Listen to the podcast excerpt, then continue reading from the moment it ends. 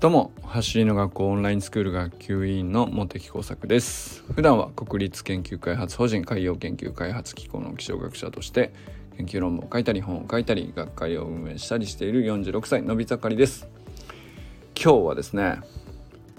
スズメの戸締まりを見てきたんですけど皆さんもう見られましたか？まああの前回ファーストスラムダンクの見てきたよの興奮で、まあ、あれはスポーツの映画だから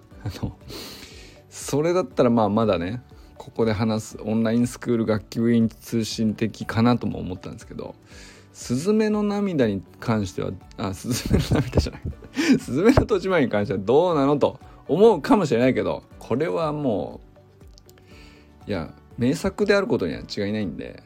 話したいなとも思うわけですよ。かといってどうなんですかねこれネタバレってそんなにしちゃダメなんですかっていうのも正直僕は思ってるんですけどあのそんななんだろうなネタバレちょっとあろうがなかろうが素晴らしいものは素晴らしいしそんななんていうかサプライズが大事なのかっていうそういう作品じゃないと思うからなんか別に何を言われようと見に行くのがまあそれでいいんじゃないって思うんですけど僕はねただまああの そこはじゃあまああえて触れずに喋りたいなと。で何て言うんですかねあの何の話かもしないままどこまで話すかっていうのがこうちょっと難しいんですけどどっちかっていうとあれですかね僕新海誠監督のうんファン一ファンみたいな感じで話すとまあもう何て言うか Z 界の CM とかすっごい昔にそのいや数十秒のめちゃくちゃ綺麗なアニメーションの頃からあの貫かれてるストーリーっていうかだから30秒で作ストーリーを作ってもえ、1時間でも2時間でもとにかく新海誠監督のストーリーってこうだよねっていう、えーまあ、それはもう完璧にこう仕上がってるというかあのまあなんか、えー、だどどういう立場の人もどっからでも必ずこう入り込めるようになってってるんですよね。あれがいいなと思いましたね。でなおかつすっごくこう繊細でこう描写がめちゃくちゃこう美麗な描写がですね何て言うかもう書き込まれまくってるんですけどででもなんだろうなストーリーとしてはファンタジーというかじ事実ではないんだけどリアリティもめちゃくちゃあってで僕みたいにこう何て言うか気象学とかやってるとあの自然現象のリアリティの部分をどこまで切るかとかってファンタジーですっごい難しいとこだなと思ったりしながら見ちゃうところなんですけど、まあ、これがまたすごいんですよね。めちゃくちゃこうサイエンスの部分であの突き詰められてるというかあのファンタジーだからこそ余計に余計になんかこううーんもう徹底的に何ていうかこだわり抜かれてるというかあ自然の美しさってこうですよねっていうのをアニメーションでどう見せるかみたいな感じですかね。でなおかつこう僕が好きだなと思うところはまあその新海誠監督の好きだなと思うところっていう一般論としてこう僕が思うのは何て言うかよくある流れにも見えるんだけどすごくこう何て言うかな余白があるっていうかあの全部説明しきらないようなところが結構重要なシーンで割とたくさんある感じですね。死生観だったり時空をこうあっちこっち回想シーンなのか本当に実際そっちに行ってるのかよくわからないみたいなこう。だけど迷子にさせないようにしつつなおかつ説明しきらないでこう余白を残すっていうか見ている人がそこを頭で補って、えー、自分の記憶で重ねちゃうみたいなそういう場所がこう残ってるというかなんかそういう感じなんですよ。うまく言えないんですけど。でで俺それをすごく何て言うか映画みたいにあのまあ超絶ハイクオリティな作品の中でもおまあその中のトップレベルのものっていうのはやっぱりなんかこううん自分をこう主人公に置き換えることのこう力が身につくなと思うんですよね。これもなんかそのあのオンラインスクールで行くと、えー、ウィーク1からウィーク52まで和田健一のプログレスエピソードがこう毎週配信されるわけじゃないですか。であれっていうのはうんとともするとうんと和田健一があのまあ苦悩したり乗り越えたり挫折したりまあいろんな紆余曲折しながら、まあ、どうやってその世界一を目指して、えー、ものを考えて這い上がっていくかみたいなそのストーリーを配信しているわけなんですけどあれをこう誰であってもみんなそれなりにその自分で書けるエピソードがあると思うんですよね。でそれを何て言うかそんなにこう大それたものすごいことを成し遂げたエピソードに仕立て上げなくてもなんかこう一つ一つのあのエピソード52個のエピソードに関して和田健一には和田健一の起こった事実と捉え方と考え方があったけど自分だったらこうなるなっていうストーリーでこう置き換えていくのが一番なんか僕は素敵な読み方だと思ってるんですよね。で実際にその